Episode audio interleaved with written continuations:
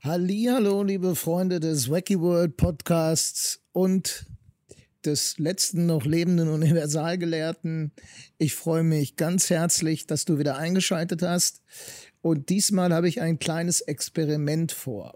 Und zwar ist es so, dass das Thema, über das ich jetzt sprechen werde, an meine letzte Folge anknüpft. Ja, die war sehr comedyhaft, ich weiß. Das, das wird jetzt vielleicht auch ähnlich einsteigen, aber es hat einen sehr ernsten Hintergrund, denn es geht um Coaching und zwar um die Art von Coaches, also es ist Coaching 2 sozusagen, es geht um die Art von Coaches, die einem ständig bei YouTube angespült werden wie Treibgut, wenn man irgendetwas von den Hauptmarketing-Themen sucht.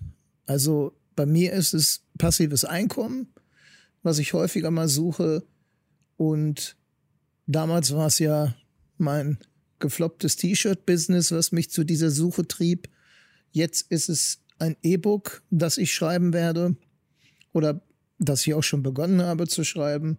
Das Experiment ist das, dass ich dieses Video eigentlich, oder besser gesagt, dass ich diesen Text als Begleitung zu einem Video geplant hatte. Also ich wollte eigentlich zunächst nur ein Video drehen und mache das auch. Aber dann habe ich mir gedacht, dieser Text eignet sich auch hervorragend als Podcast. Und unten in den Show Notes ist das YouTube-Video verlinkt, denn einige Grafiken dürft ihr euch echt nicht entgehen lassen. Ich habe mir da sehr viel Mühe mitgegeben. Diesmal ist der Schwerpunkt äh, besonders auf der visuellen Darstellung, deshalb auch primär das Ziel, das Ganze über YouTube zu veröffentlichen. Nichtsdestotrotz glaube ich, dass sich der Text auch für einen Podcast eignet. Und keine Angst, es wird auch wieder Wissenschaftsfolgen geben, denn das E-Book handelt vom, Maschine, äh, vom Machine Learning. Ich werde jetzt doch kein äh, Psychologie studieren. Ich glaube, das ist normal, an das müsst ihr euch gewöhnen, dass ich ständig als Scanner sehr sprunghaft bin. Das ist nun mal so. Aber diesmal komme ich nicht mehr raus aus der Nummer, denn ich habe mich eingeschrieben in der IU äh, und mache meinen Master in Artificial Intelligence. Ich freue mich auch ganz riesig darüber. Habe da auch richtig Bock drauf. Habe schon so einen Töffeltest ablegen müssen. Ähm, und ja, kann mich nicht beklagen. Jetzt habe ich das Ding im Kasten und kann loslegen. Coole Geschichte. Aber ich wollte jetzt nicht zu weit abschweifen, denn jetzt geht's los. Wacky, wacky, wacky Words. Hier wird niemals weggehört. Der Podcast, der die Welt verstört und der in jedes Ohr gehört.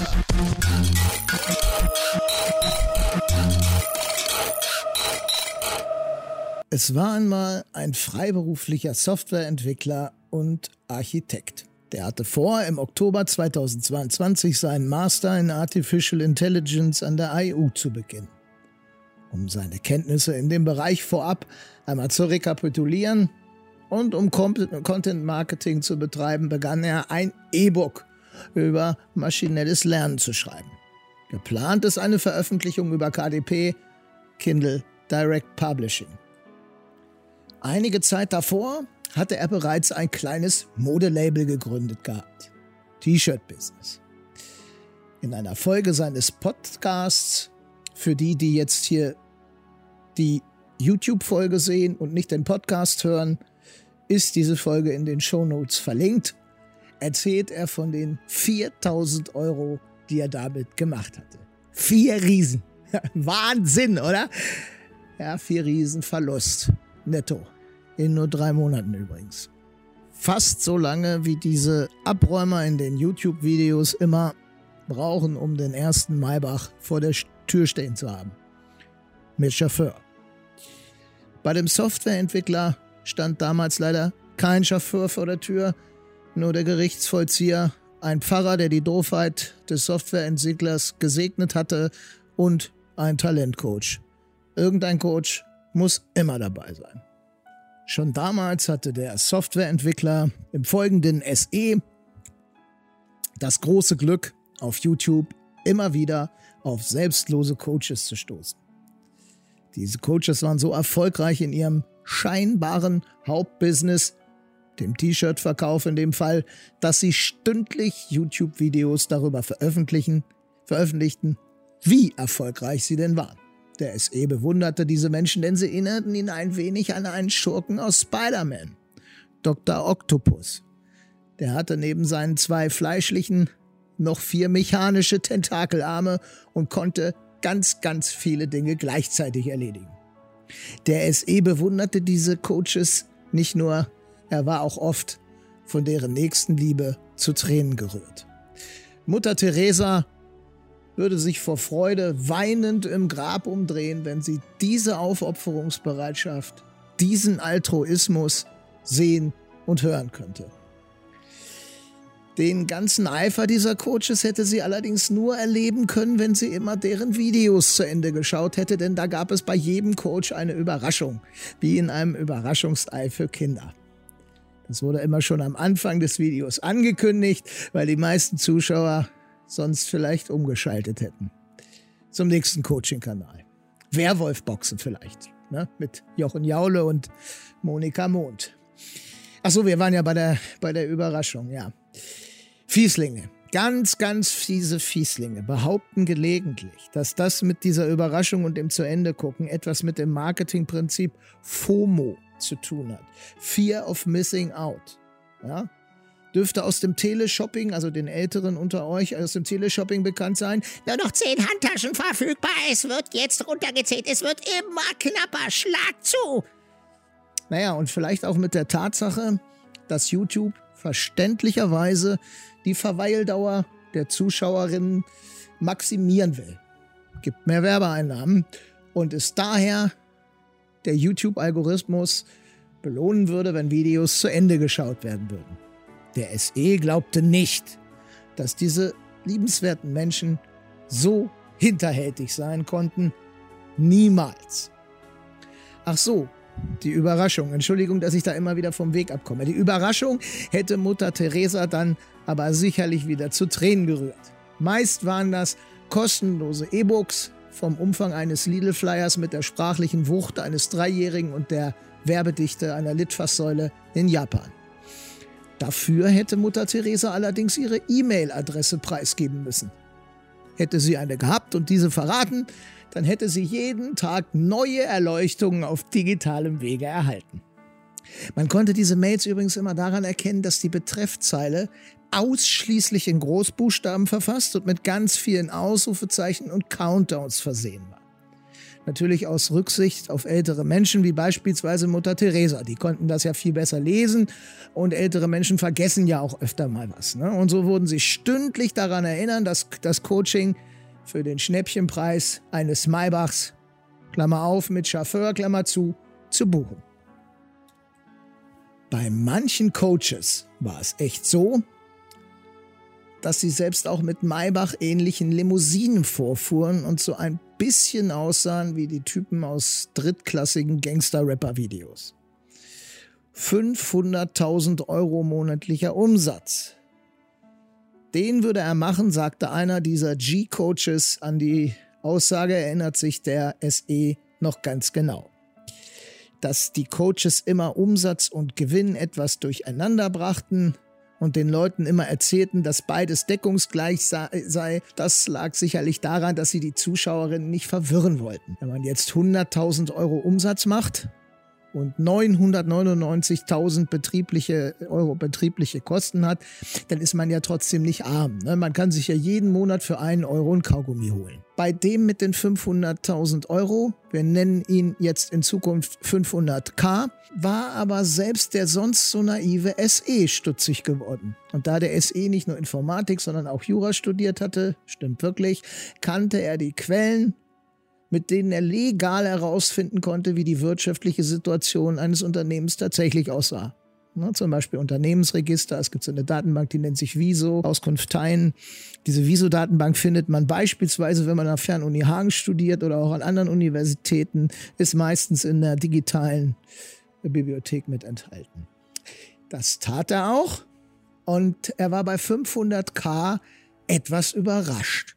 So, liebe Podcast-Hörer, Ihr werdet das jetzt nicht sehen, deswegen lese ich es nochmal vor. Die YouTube-Zuschauer äh, sehen es, Zuschauerinnen.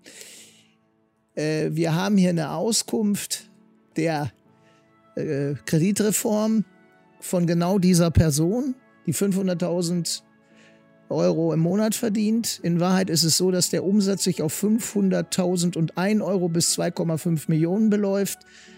Das Kapital, die Einlage 25.000 Euro. Das schreibt das GmbH-Gesetz vor, also wird es eine GmbH sein. Mehr sage ich nicht. Ich möchte auch nicht, dass ihr die identifiziert. Es geht mir auch nicht um eine einzelne Person. Es geht mir einfach nur darum zu zeigen, naja, wie ehrlich diese ganze Branche ist. Äh, die Quelle ist Deutschland B-Direct Firmenprofil. Das Update-Datum ist 19.01.2022. Okay, dachte sich der SE. 10 bis 90 Beschäftigte, 19 Beschäftigte und so ein geringer Umsatz. Die mussten ja gratis, fast gratis für diesen liebenswerten, guten, aufopferungsvollen Menschen arbeiten. Und diese Hingabe würde sicherlich auch ihren Niederschlag in den Konunu-Bewertungen des Unternehmens finden. Und sie fand es auch. Auch hier werde ich wieder für die Podcast-Hörer einiges vorlesen. Die Gesamtbewertung. Ich, ich, kann nicht mehr. Also ich habe so, eine so eine Bewertung selten gesehen. Also die. Entschuldigung, ich weiß nicht, ob ich es rausschneide, aber also die Gesamtbewertung ist 1,3 die Weiterempfehlungsquote liegt bei 0%. Das ist, ähm, also wir ITler gucken Koldunu halt, ist die Hauptinformationsquelle. Wenn man festangestellt ist, bin ich nicht mehr, war ich aber lange. Und also das ist, kann man vergleichen in etwa mit äh, einer Galeere, ja, wo man ausgepeitscht wird und auf Stacheln sitzt. Also ich lese nur so einige Überschriften vor. nie wieder. 1,2. Dann gibt es chaotisches Unternehmen, Mitarbeiterzufriedenheit gleich null. Schlecht am Arbeitgeber finde ich so gut wie alles. Also, ja, es ist, äh, ist herrlich. Also, äh, gut, äh, wir wollen wieder ernst werden. Ähm, bestimmt hatten die Mitarbeiter wohl alle Dyskalkulie, also eine Mathematikschwäche. Sie hatten wahrscheinlich schlichtweg die Zahlen vor und hinter dem Komma vertauscht. Anders konnte sich der SE so etwas nicht erklären. Wenn die Zahlen stimmen würden, dann hätte sich 500 Kaya Galeerensklaven ins Haus geholt. Wie ich es eben schon sagte, so etwas konnte sich der SE nie im Leben vorstellen. Alles ändern ist. Das war's zur Zeit als sich der SE noch mit dem Klamottenbusiness herumschlug. Kommen wir nun zur KDP-Zeit, also der Zeit, die aktuell, wir haben jetzt den 14.09.2022, es geht weiter. Wegen seiner guten Erfahrung mit den Coaches bei YouTube im Klamottenbusiness schaute er natürlich wieder deren Videos, um sich Ratschläge für sein Vorgehen beim E-Book-Business zu holen, auch KDP genannt, Kindle Direct Publishing. Komischerweise kannte sich einer von den Klamottencoaches, allerdings war das jetzt nicht 500k, der kannte sich wahrscheinlich eher mit achtköpfigen oder neunköpfigen Peitschen aus, auch in diesem Business aus, also ein wahres Wunderkind. Wieder erinnerte sich der SE an Dr. Octopus, wobei dieses Mal wohl sechs bis acht Arme nicht ausreichen würden. Es stellt sich die Frage, ob es wohl einen Dr. Tausendfüßler als Arme gibt. Man weiß es nicht. Und wieder las der SE die gleichen Clickbait-gesüßten, zuckerwattig schön klingenden Titel. Ehemaliger Bergziegenproktologe verdient mit Kinderbüchern jetzt sechsstellige Beträge im Monat. Obwohl der SE voller Inbrunst an das Gute im Menschen glaubte, so war er dieses Mal doch ein wenig vorsichtiger geworden, zumal er sich mit den Damos-Gängen von Bergziegen nicht wirklich auskannte. Also kaufte er sich das Tool Helium 10, das im KDP-Business mithilfe diverser statistischer Methoden wie beispielsweise linearer Regression auf Basis von bislang gesammelten und aktuell zur Verfügung gestellter Amazon-Daten so ziemlich alles an betriebswirtschaftlich relevantem Wissen ausspuckte, was nötig war, um abschätzen zu können, was man mit, meinem, was man mit einem Buch so alles an Kohle einfahren konnte und welche Keywords hier empfehlenswert seien und ob die Nische, in der man sich befand, Potenzial hatte. Und es wurde auch hochgerechnet, was bereits existierende Bücher an Revenue, also an Umsatz wohlgemerkt, aller Voraussicht nach einfuhren. Beim Buch des Bergziegenproktologen erlebte er dann eine ähnliche Überraschung wie bei der Recherche nach den tatsächlichen Einkünften von 500k, weder, also ich erkläre jetzt hier nichts dazu und zeige auch kein Bild, weil sonst eindeutig Rückschlüsse auf diesen Coach zu ziehen sind. Ihr werdet aber noch genug Bilder und genug Rechercheergebnisse von mir zu sehen bekommen. Also ich erzähle euch hier keinen Quatsch. Ihr könnt, könnt mir glauben, ihr müsst es nicht, aber ihr könnt mir glauben, das stimmte nicht, so wie es dieser Coach dargestellt hatte. Aber gut, das ist wahrscheinlich keine Überraschung. Das mit dem später sagen, ihr merkt, also ich wende hier auch äußerst subversiv diesen Überraschungstrick an. Und ich schäme mich jetzt auch so sehr dafür, dass ich mir vor lauter Scham äh, eben mal dreimal das, das ich habe jetzt eben dreimal das Vaterunser runtergebetet und für 500k Ablassbriefe gekauft. Also nicht für ihn, sondern für 500.000. Das soll ja heute auch noch gehen. Aber weiter, weil der SE gerade wieder ein bisschen wissenschaftlich arbeitet, ist ihm wieder etwas eingefallen, nämlich dass hier ausschließlich induktive Schlüsse gezogen werden. Die Induktion ist vereinfacht gesagt das Schließen vom Speziellen auf das Allgemeine. Daran sind, darin sind wir Menschen verdammt gut und liegen damit verdammt oft verdammt falsch. Die Gefahr resultiert hier aus der Tatsache, dass der Faktenvorrat begrenzt ist. Nun werden viele Wissenschaftler sagen, na ja, aber äh, ohne Induktion kein Erkenntnisgewinn. Bei der Deduktion äh, erweitere ich mein Wissen ja nicht. Ja, das ist richtig. In der Wissenschaft hat man aber auch einen ganzen Kanon an Methoden und es gibt Qualitätskriterien, äh, nach denen dann induktiv geschlossen werden kann. Und die sind sehr streng. Dazu gehört Ehrlichkeit, Validität und so weiter und so fort. Jeder Wissenschaftler weiß das. Diese hier, äh, dass die hier nicht beachtet worden sind, ist, ähm, liegt auf der Hand. Aber ich will dir das nochmal mit der Induktion näher bringen. Nehmen wir mal an, du arbeitest in Ägypten in einem Hotel. Und jeden Tag, und wenn du dann jeden Tag das Verhalten der deutschen Touristen beobachtest, dann wirst du irgendwann induktiv, völlig korrekt zu einer bestimmten Hypothese gelangen. Nämlich zu der, dass es in Deutschland am Strand üblich sei, um 6 Uhr morgens, wie der Hund, der sein Revier markiert, durch das Platzieren des eigenen Handtuchs seinen Liegeplatz für die nächsten 24 Stunden zu reservieren. Und diese Hypothese ist auch vollkommen zulässig. Sie gilt bis zu ihrer Widerlehrung, bis zu ihrer Falsifizierung aber es ist und bleibt eine Hypothese. Alles induktiv gewonnene Wissen ist letztlich eine Annahme. Ich zitiere mal ein wunderbares Beispiel aus dem genialen Buch von Rolf Dobelli, Die Kunst des klaren Denkens, zu finden auf Seite 330. Eine Gans wird gefüttert. Anfangs zögert das scheue Tier und denkt, warum füttern mich diese Menschen? Irgendetwas muss doch dahinter stecken. Wochen vergehen. Doch jeden Tag kommt der Bauer vorbei und wirft ihr Getreidekörner für die Füße. Ihre Skepsis lässt allmählich nach. Nach einigen Monaten ist sich die ganz sicher. Die Menschen sind mir zutiefst gut gesinnt. Eine Gewissheit, die sich jeden Tag aufs Neue bestätigt. Ja, festigt. Vollends überzeugt von der Güte des Bauern, staunt sie, als dieser am Weihnachtstag, als, als sie dieser am Weihnachtstag aus ihrem Gehege holt und schlachtet. Ja, die Gans ist dem induktiven Denken zum Opfer gefallen. Also merkt ihr, wir haben es immer nur mit Hypothesen zu tun, also mit Wahrscheinlichkeiten. Im Übrigen verlangt deshalb auch die Mathematik im Beweisverfahren den Beweis der vollständigen Induktion. Kannst du ja mal bei Ihnen bei Wikipedia nachschauen, was das ist. Also und nicht etwa den der begrenzten wird schon reichen Induktion. Apropos Mathematik, hier wird übrigens mit dem Counterpart gearbeitet, mit der Deduktion. Das ist der, es ist, beschreibt die, im, das logische Schließen, den Rückschluss vom Größeren zum Kleineren. Kerngedanke dieses Rückschlusses ist, dass äh, wenn etwas für das Größere geht, muss es auch für das Kleinere gelten. Mathematisch bewegen wir uns in der Prädikatenlogik, die, die reichert die Aussagenlogik um Quantoren an. Quantoren sind, sind Operatoren, die eine gewisse Menge ausdrücken. Alle mindestens eine, keine. In der Prädikatenlogik kommen wir auch so mit Wahrheitstafeln, wie wir sie für End, Or oder andere Jungtoren aufstellen können.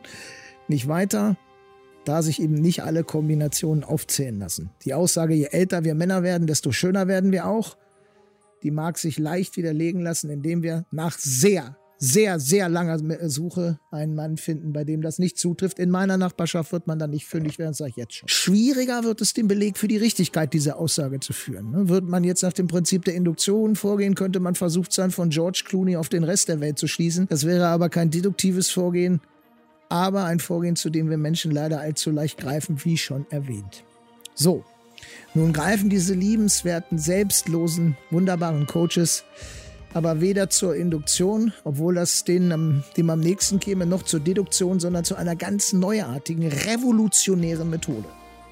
Der aus einem Ausreißer eine Regel machen Methode. Wer als induktiv schließende Person 100 weiße Schwäne beobachtet, der sei, dem sei verziehen, dass sie den Fleisch, den, den Schluss möglicherweise oder den falschen Schluss ziehen wird, dass es nur weiße Schwäne gäbe. Bei dieser revolutionären, neuartigen, von diesen Coaches angewendeten Methode wird allerdings nur ein Element als Stichprobe herangezogen und dabei darauf geachtet, dass es sich um einen sogenannten Ausreißer handelt. Also jetzt nicht der Ausreißer aus dem Knast, der mit äh, 500, der 500k mit Kinderbüchern wie Hacke Peter Hexelt wieder macht, sondern der, Ausred, der Ausreißer im statistischen Sinn. In der beschreibenden Statistik, auch deskriptiven Statistik genannt, gibt es diverse Methoden, um die Central Tendency, also die zentrale Tendenz zu ermitteln. Eine davon ist der Mean, der Durchschnitt oder der Mittelwert. Diese Methode hat allerdings einen gravierenden Nachteil. Nehmen wir die Firma von 500k. 500k verdient im Monat 40.000 Euro, der Rest 1.600 Euro. Wir nehmen jetzt mal alle Angestellten, 19 Stück, ohne 500k und vergleichen es mit dem Mittelwert, der sich ergibt, wenn wir das Einkommen aller 20 Personen berücksichtigen, also auch das Einkommen von 500k. Jetzt seid ihr im Podcast leider im Nachteil. Ich habe das jetzt hier mal ganz äh, schön aufgeführt. Mit, mit LaTeX habe ich das hier kann man ja so mathematische Formeln so schön darstellen. Aber ich lese es euch gerne vor. Wundert euch bitte nicht darüber, dass die Texte englisch sind, weil es kann gut sein, dass ich ähnliche Beispiele nochmal für mein E-Book verwende. Darum nutze ich bei Grafiken grundsätzlich immer die englische Sprache. Die sind nämlich universell verwendbar. Ich, bei mir steht jetzt Mean of 500k without 500k himself. Das sind 19 mal 1600 geteilt durch 19 sind 1600. Klingt gut. Trifft es. Mean of 500k with 500k himself.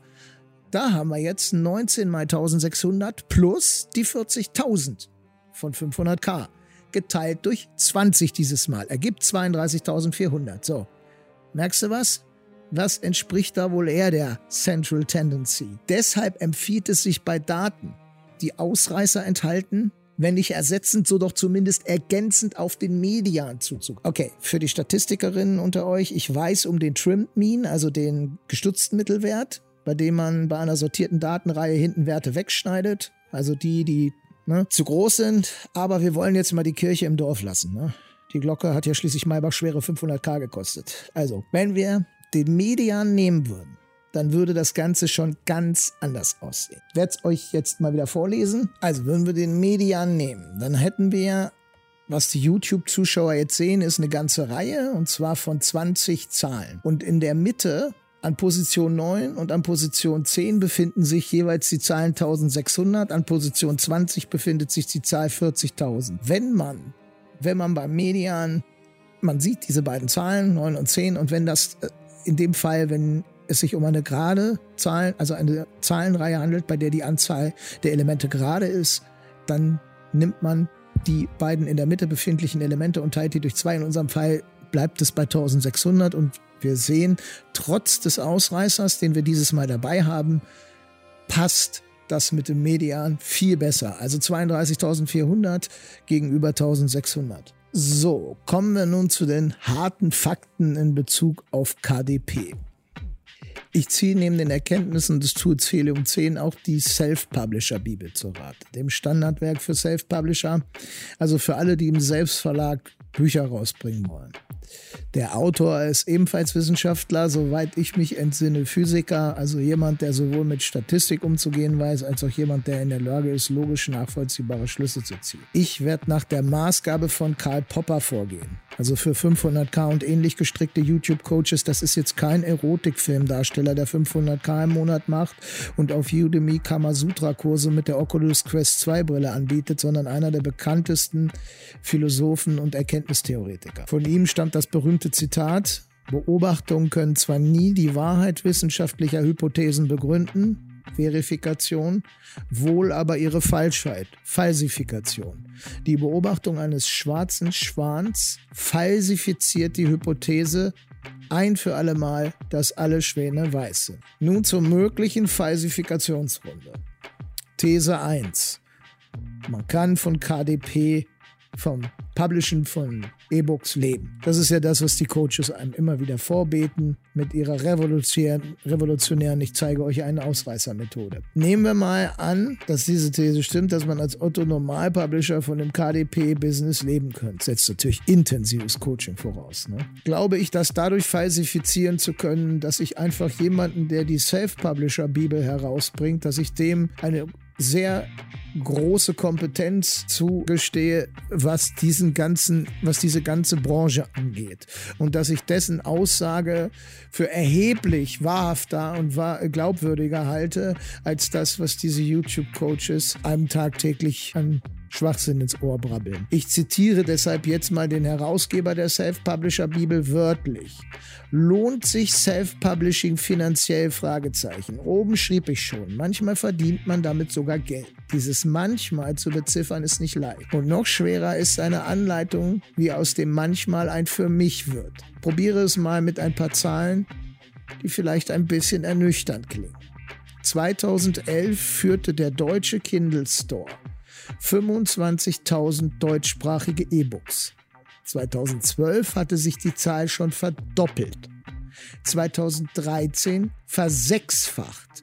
2015 waren es 300.000 und heute, ich nutzte die Auflage von 2022, sind es rund 510.000 Titel, mit denen Ihr E-Book um Aufmerksamkeit buhlt. Die Verlagsproduktion ist dabei jedes Jahr etwa gleich geblieben bei ca. 80.000 Bücher pro Jahr in Deutschland. Gestiegen ist der Anteil der Verlagstitel, die als E-Books angeboten werden. Heute nahe 100 Prozent. Noch stärker gestiegen ist der Anteil der E-Books von Self-Publisherinnen. Das stammt von Matthias Matting, die Self-Publisher-Bibel, German Edition, Seite 20 in der Kindle-Version. Weiteres Zitat von ihm. Diese 16 Millionen E-Books verteilen sich auf ca. 30.000 Self-Publisherinnen. Jeder hat damit im Mittel rund 530 E-Books pro Jahr verkauft. Allerdings handelt es sich um eine stark asymmetrische Verteilung, sodass der Mittelwert wenig aussagekräftig ist. So, jetzt komme ich wieder, ne? Ich hoffe, du erinnerst dich, habe ich dir ja gesagt, ne? Ausreißer und so weiter. Der Median dürfte, und das ist jetzt eine reine Schätzung, auch das finde ich wieder klasse, dass er das herausstellt, eher bei der Hälfte des Mittelwerts liegen, also bei ca. 250 E-Books. Das heißt, die eine Hälfte der Self-Publisher-Autorinnen hat mehr als 250 E-Books verkauft, die andere Hälfte weniger. Ihre Chancen, pro Jahr mehr als 250 E-Books zu verkaufen, stehen also 50-50.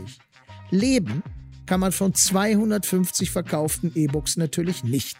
Und selbst ein Lektorat zu bezahlen ist davon noch nicht möglich. Ebenfalls wieder Matthias Matting in der eben zitierten äh, Ort und Stelle, Seite 21. Und das letzte Zitat von ihm.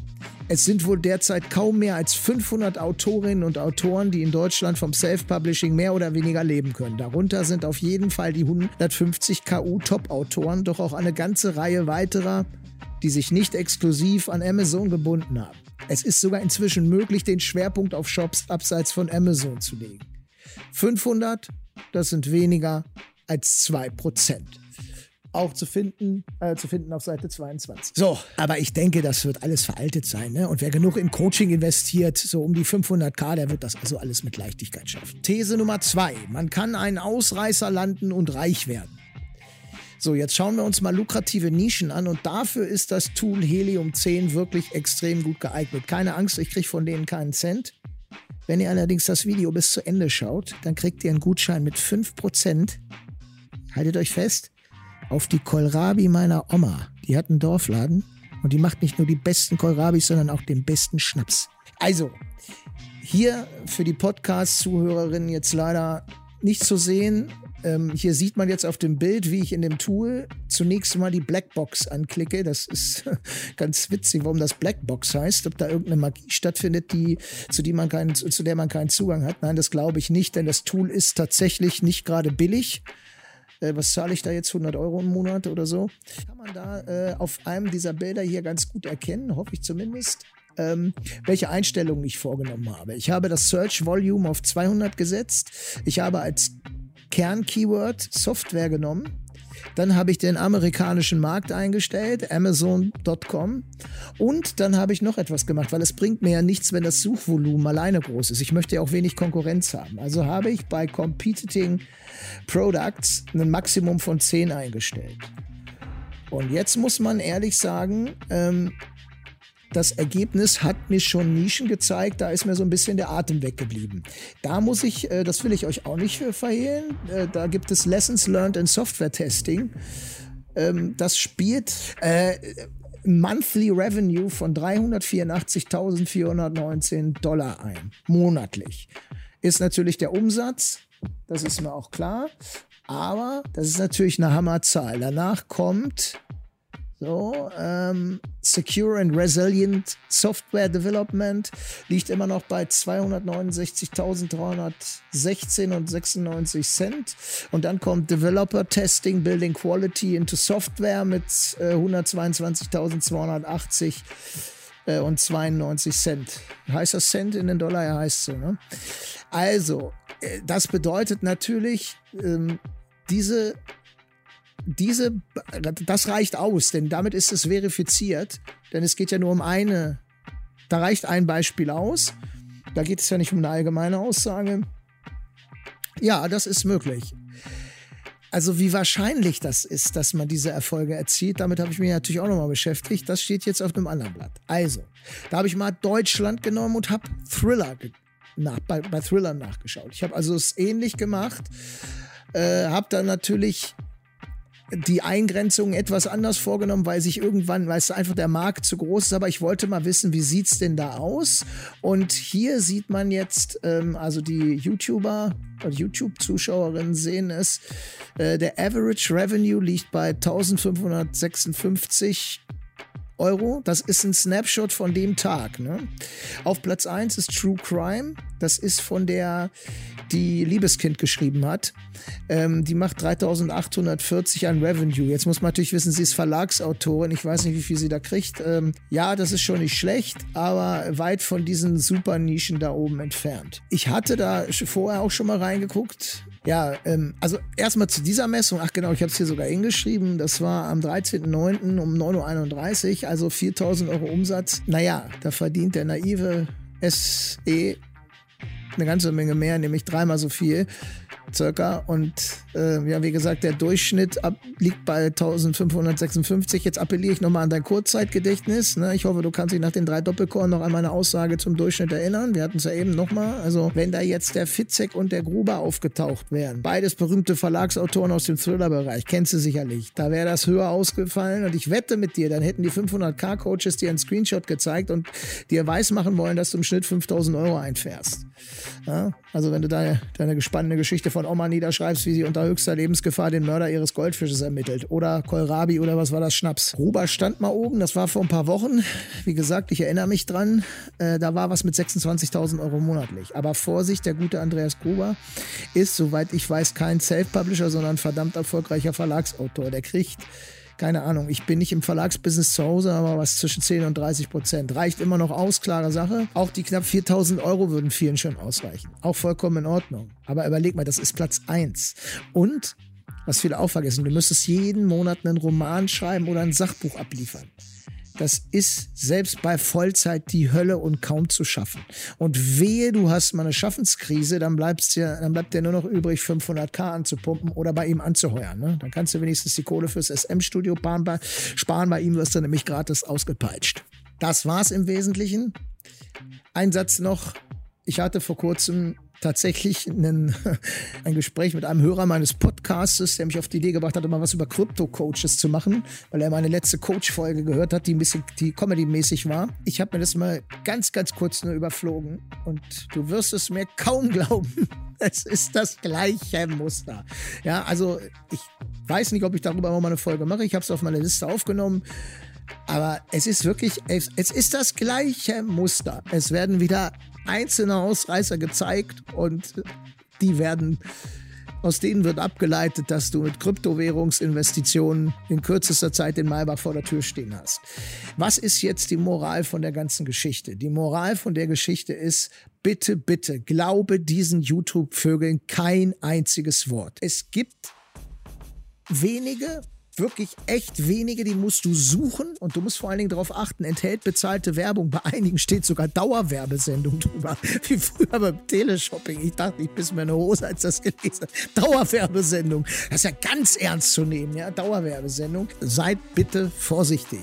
Ich sage das auch deshalb, weil ich ja selber reingefallen bin. Ich halte mich ja nicht für irgendwas Besseres, bin ja genauso blöd. Nur ich habe aus meinen Fehlern gelernt und habe diese Folge jetzt gemacht, weil es mich wieder tierisch aufgeregt hat, dass es im KDP das gleiche ist. Und mein Hörer hatte vollkommen recht, es ist im Kryptobereich ist es auch das gleiche. Und ich vermute mal, du kannst fast alle Branchen nehmen, in denen du irgendwas mit Geld, mit passivem Einkommen hast. Die Leute erzählen dir wirklich gequirlten Mist. Eins musst du wissen, es dauert. Ich verdiene echt gut. Ich bin in meinem Business erfolgreich. Klingt jetzt zum Kotzen und verdammt, wie meine Tochter immer so schön sagt, angeberlich. Ich sag dir aber eins, dafür, ich bin eine Scanner-Persönlichkeit, ich bin Lernjunkie. Also es wäre das Gleiche, als wenn ich es jetzt geschafft hätte, als Alkoholiker nach 20 Jahren Saufen meine Leber kaputt zu machen. Ist klar, dass man das schafft. ja, ich, ich, ich, lerne ununterbrochen. Ja, das macht mir riesen Spaß. Und Wissen ist in meiner Branche einfach Geld. Und ich kann mittlerweile halt auch sehr schnell äh, Sachen umsetzen. Und das ist einfach auch nur Übung. Aber das hat Jahre gedauert. Guck dir Leute an, die wirklich erfolgreich in ihrem Business sind.